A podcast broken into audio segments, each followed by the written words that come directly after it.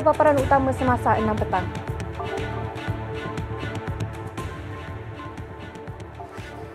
Tiada rakaman kamera lita tertutup CCTV berhampiran lokasi kejadian mayat Zain Ryan.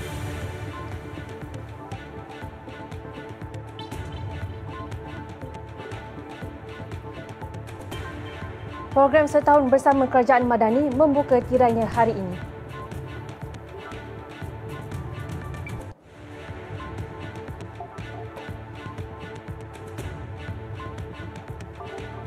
Polis menahan ibu bapa kerana dipercayai mendera dan mengabaikan anak mereka.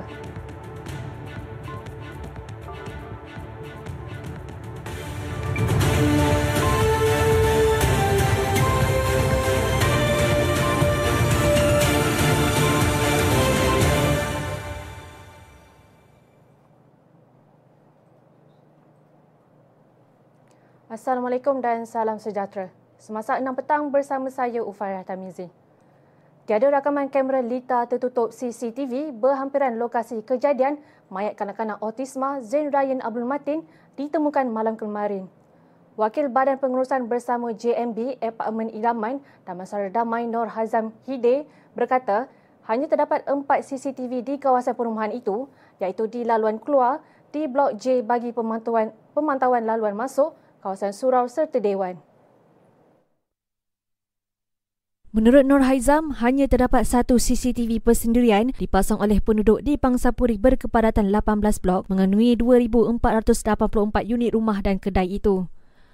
Mengenai lokasi mayat Zain Ryan ditemui, beliau berkata kawasan itu berada di luar selian JMB namun tidak dapat mengesahkan status tanah itu sama ada hak milik kerajaan atau persendirian. Menurutnya, hanya penghuni yang tinggal di dua blok berhampiran dipercayai arif mengenai kawasan itu dan aktiviti bercucuk tanam. Terdahulu, polis menyiasat kematian Zain Ryan sebagai kes bunuh mengikut Seksyen 302 Kanun Kesiasaan susulan laporan bedah siasat semalam. Mayat kanak-kanak itu ditemukan di aliran anak sungai berhampiran kawasan kediamannya kira-kira jam 10 malam Rabu oleh kumpulan penduduk yang menjalankan operasi mencari bersama pihak polis. Mangsa ditemukan terbaring di tepi anak sungai terletak kira-kira 200 meter dari blok kediamannya di Blok R Apartment Indah. Kes kematian kanak-kanak itu diklasifikasikan semula sebagai bunuh selepas bedah siasat menemui kesan kecederaan pada leher dan badan mangsa.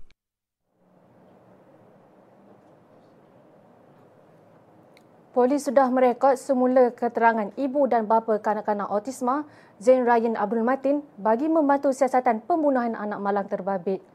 Ketua Polis Daerah Petaling Jaya, Asisten Komisioner Muhammad Fakhruddin Abdul Hamid ketika mengesahkan tindakan itu berkata, Keterangan kedua-duanya diambil malam tadi dan mungkin akan diambil sekali lagi. Menurutnya, keterangan jiran dan saksi akan diambil dalam tempoh masa terdekat bagi melengkapkan siasatan. Beliau berkata proses pencarian bahan bukti masih giat dilakukan di lokasi kejadian sejak malam tadi bagi membantu siasatan pembunuhan kanak-kanak autisma itu. Pihak polis memohon orang ramai terutama penduduk setempat yang mempunyai sebarang maklumat untuk tampil membantu siasatan.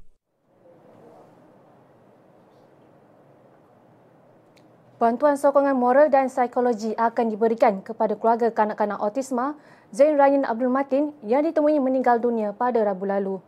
Datuk Menteri Besar Datuk Seri Amdi Syari berkata, perkara tersebut akan dibuat sebaik siasatan polis selesai berikutan kes sebabit diklasifikasikan sebagai kes bunuh. Kita kita akan beri masa polis sesuai masa yang secukupnya untuk melengkapkan siasatan.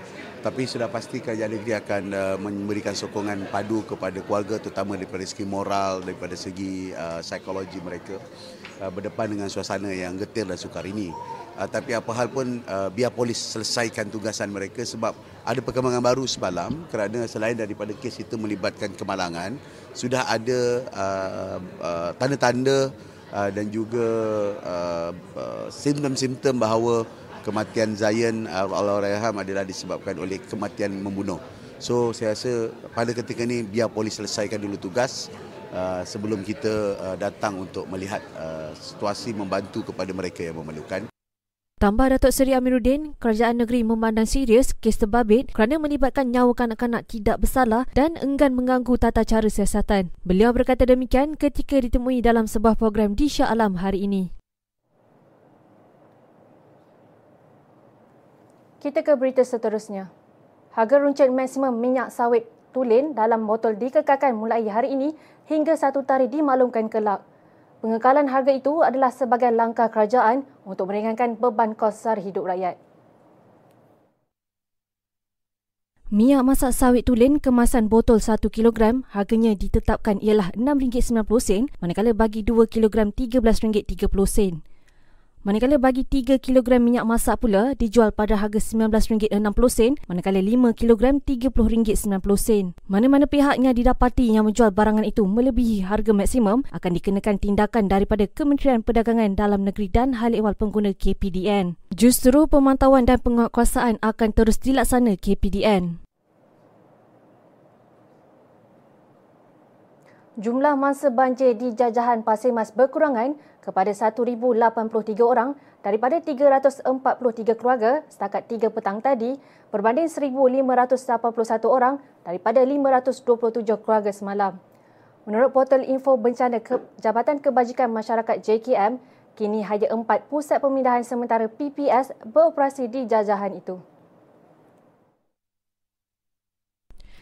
PPS Sekolah Kebangsaan SK Gual Tok De menempatkan 559 mangsa dan PPS Sekolah Menengah Kebangsaan SNK Baruh Pial 167 mangsa. Sementara seramai 249 mangsa berlindung di PPS SK Gual Periuk dan 108 mangsa di SNK Gual Periuk. Menurut laman web publicinfobanjir.water.gov.my, setakat 4 petang tadi, paras air Sungai Golok di Kuala Jambu Tumpat melebihi tahap waspada dengan bacaan 0.15 meter berbanding paras normal 2 meter.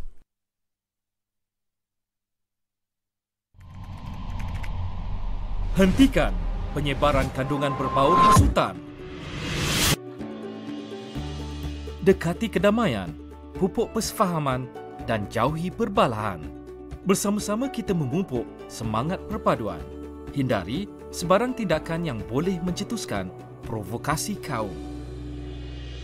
Raikan hari perayaan di Malaysia bersama-sama dengan mengunjungi antara satu sama lain. Selain mengeratkan silaturahim, masyarakat juga dapat memahami dan menghormati perayaan di Malaysia. Sertai aktiviti kemasyarakatan dan sukan bersama-sama. Dan sebaran mesej positif mengenai kepentingan perpaduan oleh media masa. Sekiranya terdapat maklumat kandungan sensitif, berbaur agama, bangsa dan institusi diraja atau 3R, laporkan kepada Suruhanjaya Komunikasi dan Multimedia Malaysia SKMM.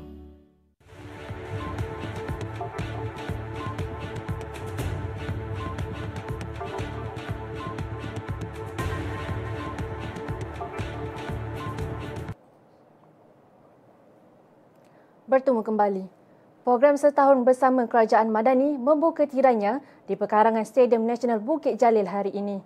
Program yang berlangsung selama tiga hari hingga Ahad itu bertujuan menyebar luas dan mempromosi dasar-dasar dan inisiatif baru yang diperkenalkan Kerajaan Perpaduan kepada rakyat sejak mengambil alih pentadbiran negara pada 24 November 2022. Tinjauan Selangor TV mendapati program berlangsung meriah dengan kehadiran pengunjung yang mula membanjiri stadium seawal 9 pagi. Tumpuan pastinya tertumpu terhadap kaunter pengurangan kadar kompaun sama polis di Raja Malaysia PDRM, kaunter pendaftaran sumbangan tunai rahmah SCR, kaunter pendaftaran program cuti-cuti cikgu dan kaunter wang tidak dituntut JANM. Rata-rata pengunjung berkongsi keterujaan dan menyifatkan program berkenaan memberi manfaat kepada rakyat untuk mengenali pelbagai agensi kerajaan dan perkhidmatannya. Keadaan sini sangat meriah lah uh, dengan ramai orang. Lepas tu dan kebetulan pula malam ni ada bola final antara JDT dengan Terengganu. Saya nak tukar helmet tapi tadi sampai je dekat tempat tu dah habis. Wah, dia cakap suruh datang besok pula sebab terlampau ramai. Oh, kadang kat sini sangat sesak, sangat ramai orang. Uh, daripada pagi saya sampai memang pack parking pun agak pack jugalah kat sini. Uh, saya datang sini untuk dapatkan saman 50% discount sebab uh, yang saya tahu saman macam laluan halangan lintas tu boleh bayar 50% macam uh, kemalangan ataupun under warrant tangkap uh, and uh, saman tak boleh di compound tu saman yang tak dapat 50% discount. Uh, tawaran pekerjaan kosong uh, banyak jugalah syarikat-syarikat uh, tempatan dan juga antarabangsa Uh, jadi uh, bolehlah datang beramai berajak uh, keluarga yang mana masih uh, belum uh, mempunyai pekerjaan yang tetap uh, boleh datang untuk dapatkan peluang.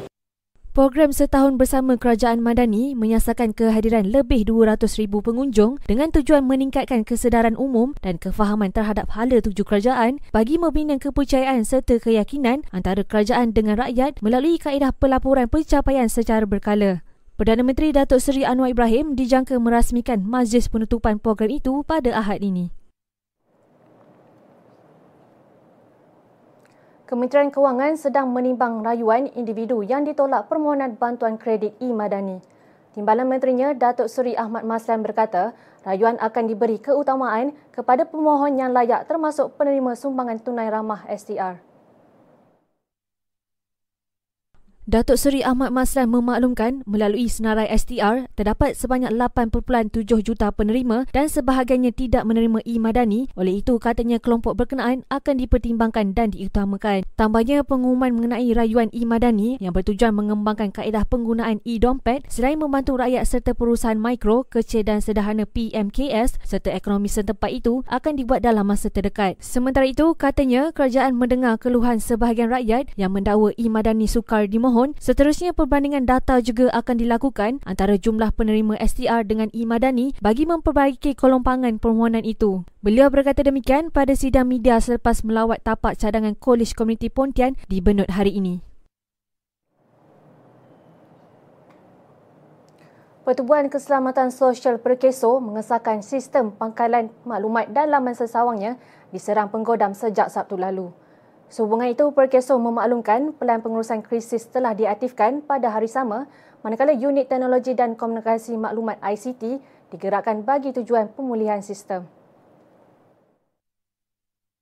Memetik kenyataan hari ini, Perkeso berkata peringkat awal modus operandi serangan cyber itu bertujuan melumpuhkan infrastruktur sistem Perkeso yang digunakan bagi pengoperasian seharian. Bagaimanapun unit ICT Perkeso berjaya mendapatkan semula kawalan sistem yang akhirnya menyebabkan penggodam menukar taktik dengan cuba melancarkan serangan karakter assassination atau pembunuhan watak terhadap imej Perkeso. Walau bagaimanapun, Perkeso memberi jaminan usaha terancang didalangi penggodam ini tidak akan merencatkan khidmat kepada pencarum, majikan dan orang ramai. Justru segala pembayaran faedah, pampasan dan pencen ilat kepada pencarum serta waris terbabit akan tetap dilaksanakan mengikut tempoh diperuntukkan. Terdahulu, sebuah forum awam dilaporkan menyiarkan maklumat pencarum perkeso hasil penggodaman kumpulan penggodam pada 2 hingga 5 Disember lalu. Dengan pendedahan maklumat itu, difahamkan perkeso menutup sementara kaedah pembayaran caruman secara dalam talian di laman webnya. Seorang bekas ejen cukai didenda RM20,000 oleh Mahkamah Seksyen Alustar Kedah selepas mengaku bersalah atas pertuduhan memasukkan laporan juru audit dalam penyata kewangan beraudit syarikat Zenith Global Marketing Senian Berhad. Suruhanjaya Syarikat Malaysia SSM dalam kenyataan memaklumkan Hakim J. Jin Sharmila menjatuhkan hukuman denda itu terhadap Tan Boh Ki 50 tahun pada 21 November lepas dan memerintahkannya di penjara 3 bulan jika gagal membayar denda itu. Tertuduh bagaimanapun membayar denda pada hari sama. Mengikut pertuduhan, Tan sebagai seorang tengah antara syarikat itu dengan firma juru audit yang dilantik telah membuat satu penyataan palsu dalam penyata kewangan bagi tahun kewangan berakhir 2019 syarikat berkenaan. Tertuduh didakwa melakukan kesalahan itu di pejabat SSM Alustar pada 20 Oktober 2020 mengikut Seksyen 591 kurungan 2 kurungan A Akta Syarikat 2016 atau kurungan Akta 777 dan boleh dihukum di bawah Akta dan Seksyen sama memperuntukkan hukuman penjara tidak melebihi 10 tahun atau denda tidak melebihi 3 juta ringgit atau kedua-duanya. Pendakwaan dikenalikan pegawai pendakwa SSM Nurul Husna Muhammad Yusof manakala tertuduh tidak diwakili peguam. Polis menahan ibu bapa kepada seorang kanak-kanak perempuan berusia 6 tahun yang meninggal dunia di Hospital Tunku Azizah Sabtu lalu dipercayai didera dan diabaikan. Ketua Polis Kuala Lumpur, Dato' Alauddin Abdul Majid berkata, pasangan suami isteri yang berusia 30-an itu direman hingga 13 Disember ini bagi membantu siasatan di bawah Seksyen 31 kurungan 1 kurungan A atau kanak-kanak 2001 iaitu pengabaian terhadap kanak-kanak. Pasangan itu ujarnya mempunyai dua lagi anak berumur tiga dan tujuh tahun yang berada dalam keadaan sihat. Kedua-duanya telah diserahkan kepada Jabatan Kebajikan Masyarakat untuk jagaan sementara. Beliau berkata demikian kepada pemberita selepas majlis perasmian Balai Polis Setiawangsa yang disempurnakan pengarah Jabatan Pencegahan Jenayah dan Keselamatan Komuniti Bukit Aman, Datuk Seri Aidil Ismail siang tadi. Sabtu lepas, seorang kanak-kanak perempuan berusia 6 tahun dilaporkan meninggal dunia ketika mendapatkan rawatan di Hospital Tunku Azizah dipercayai akibat didera dan diabaikan penjaganya di sebuah flat perumahan di Bandar Tun Razak. Hasil bedah siasat mendapati kanak-kanak itu menghadapi beberapa masalah kesihatan berikutan dilahirkan peramatang dan meninggal dunia disebabkan kekurangan nutrisi. Dalam kita membangunkan aplikasi yang memberi kesejahteraan kepada negara, ada yang menyalahgunakannya. Sejak kebelakangan ini, terdapat peningkatan ketara dalam penyebaran maklumat atau berita palsu yang boleh menimbulkan kekeliruan dan kegusaran di kalangan masyarakat. Ancaman berita palsu tanpa verifikasi sumber, fakta dan maklumat memberi impak serta implikasi negatif kepada rakyat dan negara.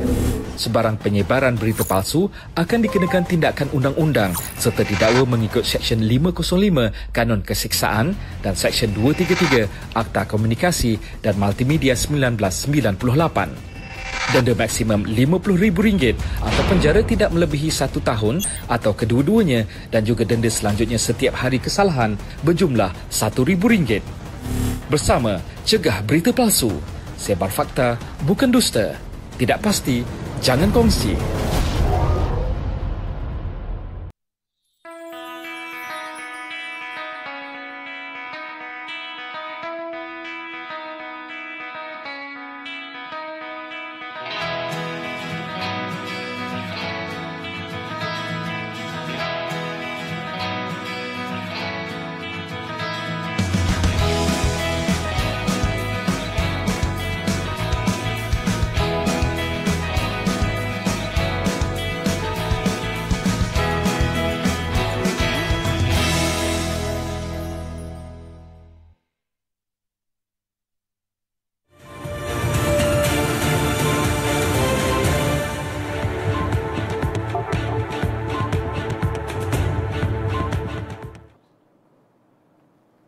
Kita beralih ke berita tempatan.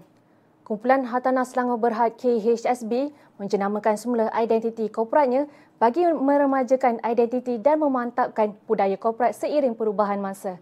Pelancaran termasuk logo baharu syarikat pembangunan hartanah naungan Menteri Besar Selangor Pemerbadanan yang disempurnakan Datuk Menteri Besar Datuk Seri Amdul Syari di Pusat Konvensyen Shah Alam siang tadi.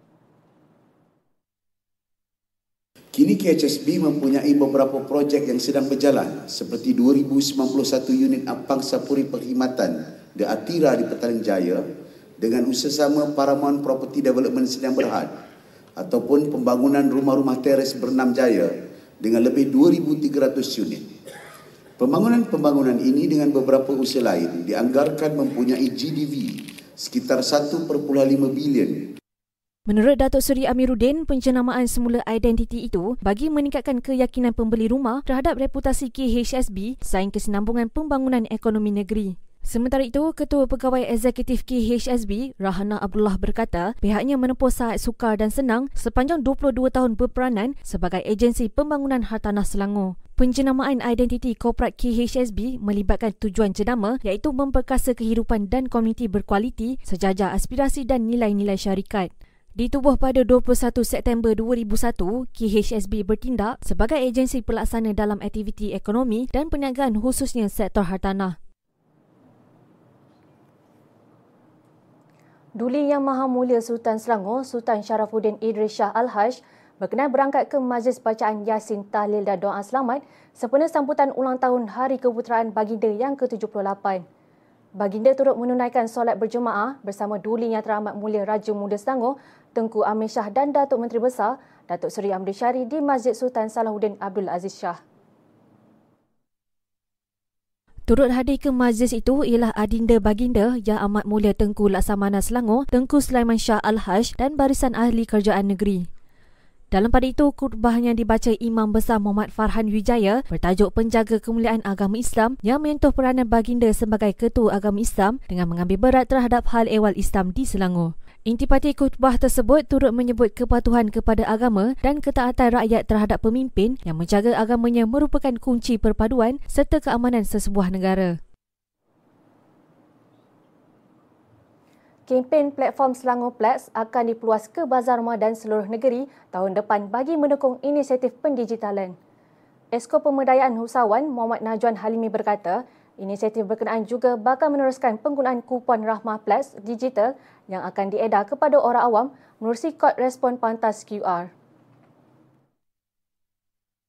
dia bukan satu kempen yang kita nak buat setiap masa maksudnya. Tapi ini lebih kepada kita nak membuka apa ni membuka mata dan uh, memberikan pendedahan kepada usahawan-usahawan kecil kita supaya mereka ini tergerak ataupun uh, rasa motivasi untuk menggunakan platform atas talian. Dalam tahun, tahun depan kita akan cuba untuk kenal pasti bazar-bazar Ramadan uh, di seluruh negeri.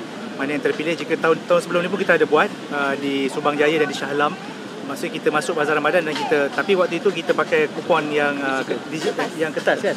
Uh, tapi yang untuk tahun depan ni mungkin bazar Ramadan kita nak gunakan konsep sama tapi kita akan tengoklah bazar Ramadan mana yang mungkin uh, di kalangan peniaga mereka ni masih belum ada penggunaan yang optimum uh, khususnya dalam konteks pembayaran atas talian kita akan bantu dan juga galakkan menerusi pemberian kupon ini. Seluruh Selangor insya-Allah. Petang semalam, beliau meninjau pelaksanaan kempen Plats masuk pasar dan pengedaran 2,000 kupon digital rahmah bernilai RM5 kepada pengunjung di Pasar Malam Setia Taipan, Subang Jaya.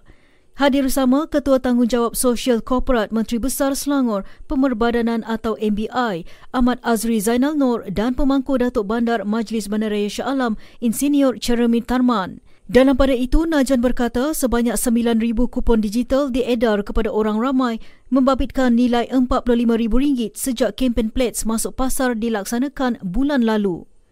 Kempen Plates masuk pasar diadakan selama dua bulan di 12 lokasi terpilih seluruh negeri dan sebanyak 20,000 kupon digital rahmah bernilai RM5 akan diedar kepada pengunjung. Plats yang diperkenal susulan Perintah Kawalan Pergerakan PKP tiga tahun lalu membantu golongan perusahaan kecil mikro sederhana PMKS untuk mengupdatasi pendigitalan dalam perniagaan.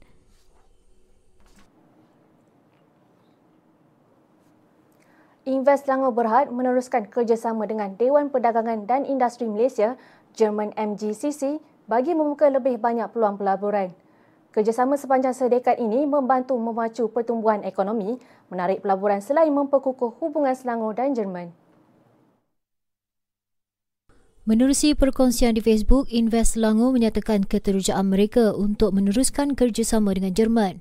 Baru-baru ini, Invest Selangor meraihkan ulang tahun ke-10 keahlian bersama MGCC di Pusat Pentadbiran Rasmi Kerajaan Negeri.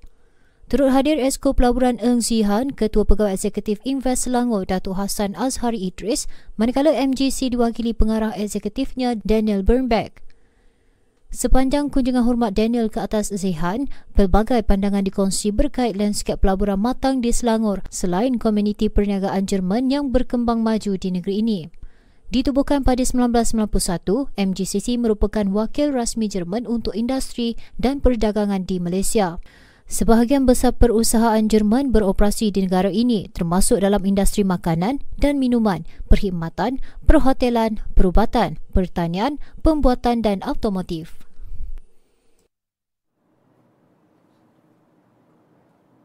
Orang ramainya berkunjung ke kawasan air terjun di Hulu Langat dinasihatkan untuk menjaga keselamatan diri dari mengelak ancaman kepala air terutama pada musim monsun timur laut.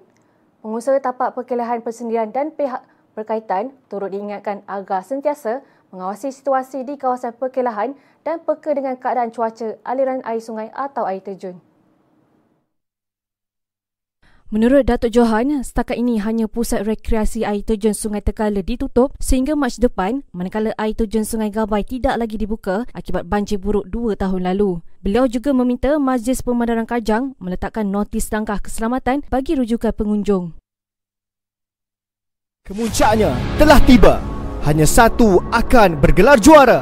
Pertembungan dua pasukan terhebat di gelanggang akhir. Saksikan pertemuan Domba FA dan Kampung Baru Boss dalam aksi final Selangor Champions League 2023 Ahad 10 Disember 8.20 malam live di Selangor TV. Tonton kami di aplikasi MyTV mana-mana di Facebook, YouTube dan TikTok sekarang.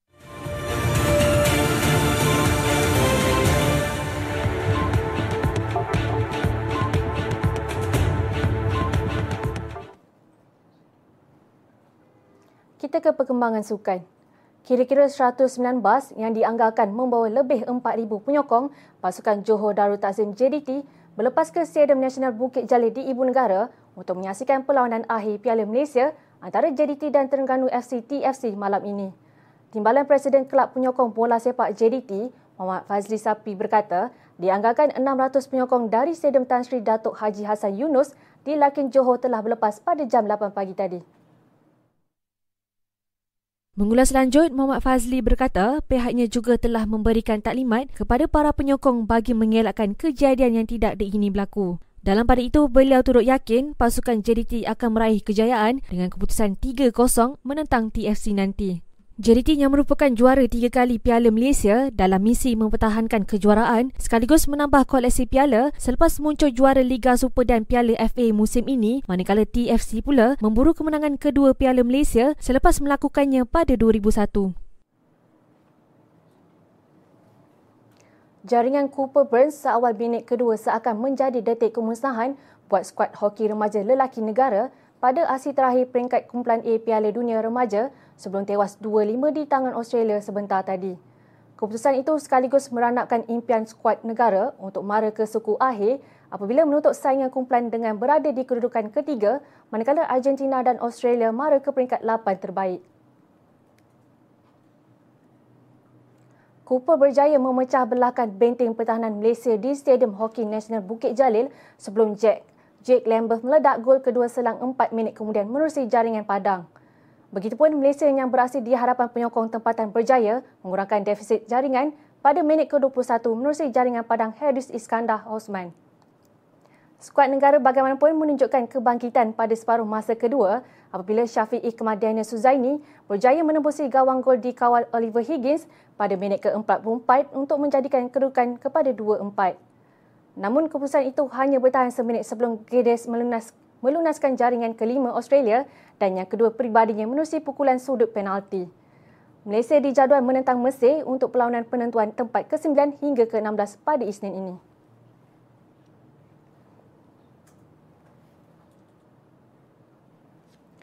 Pendakwa raya di Itali dilaporkan mahu menggantung pemain Juventus Paul Pogba sehingga 4 tahun susulan beliau gagal dalam ujian doping awal tahun ini. Menurut jurucakap Juventus Romeo Agresti, selain menggantung karinya, pendakwa raya juga mahu hukuman mandatory dikenakan, mandatory dikenakan iaitu di bawah peraturan anti-doping dunia. Dalam pada itu, sampel B Pogba juga didapati positif bahan yang merangsang pengeluaran testosteron dan kini dia menanti hukuman yang bakal dikenakan ke atasnya. Sekiranya menjadi kenyataan, Pogba tidak akan beraksi sehingga usianya mencecah 34 tahun dan mungkin karirnya juga akan berakhir berdasarkan tahap kejegasannya sejak dia kembali ke Itali. Pogba yang minta Juventus selepas meninggalkan Manchester United pada musim panas lalu dan kini digantung sementara selepas didapati positif bahan terlarang di hydropiandrosterone di HEA ketika kemenangan pasukannya ke atas Udinese pada 20 Ogos lepas. Pemenang Piala Dunia bersama Itali itu hanya membuat 12 penampilan untuk Juventus musim ini selepas berehat panjang musim lalu akibat kecederaan. Laporan antarabangsa. Parlimen Denmark meluluskan undang-undang mengharapkan pembakaran Al-Quran di tempat awam. Ia dilihat sebagai usaha bagi meredakan ketegangan dengan negara-negara Islam susulan beberapa protes di negara itu yang menyaksikan pembakaran kitab suci berkenaan sehingga menimbulkan kemarahan. Menurut Menteri Kehakiman Denmark, Peter Hummelgaard, lebih 500 demonstrasi termasuk pembakaran Al-Quran atau bendera telah didaftarkan sejak Julai lalu. Kerajaan Pakatan Denmark berkata bahawa undang-undang baharu itu hanya akan memberi sedikit kesan kepada kebebasan bersuara. Undian itu menyusuli perbahasan selama 5 jam di Parlimen dengan 94 ahli menyokong, 77 menentang. Rang undang-undang baharu itu memperuntukkan hukuman denda atau penjara sehingga 2 tahun. Berita itu tadi mengakhiri semasa 6 petang. Kepada anda, jangan lupa untuk hadir ke program Setahun Bersama Kerajaan Madani yang bermula hari ini di Pekarangan Stadium Nasional Bukit Jalil. Sebelum berpisah, kami tinggalkan anda dengan kemeriahan para pengunjung yang hadir ke program berkenaan siang tadi. Dengan itu, saya Ufairah Tamizi. Assalamualaikum dan salam hormat.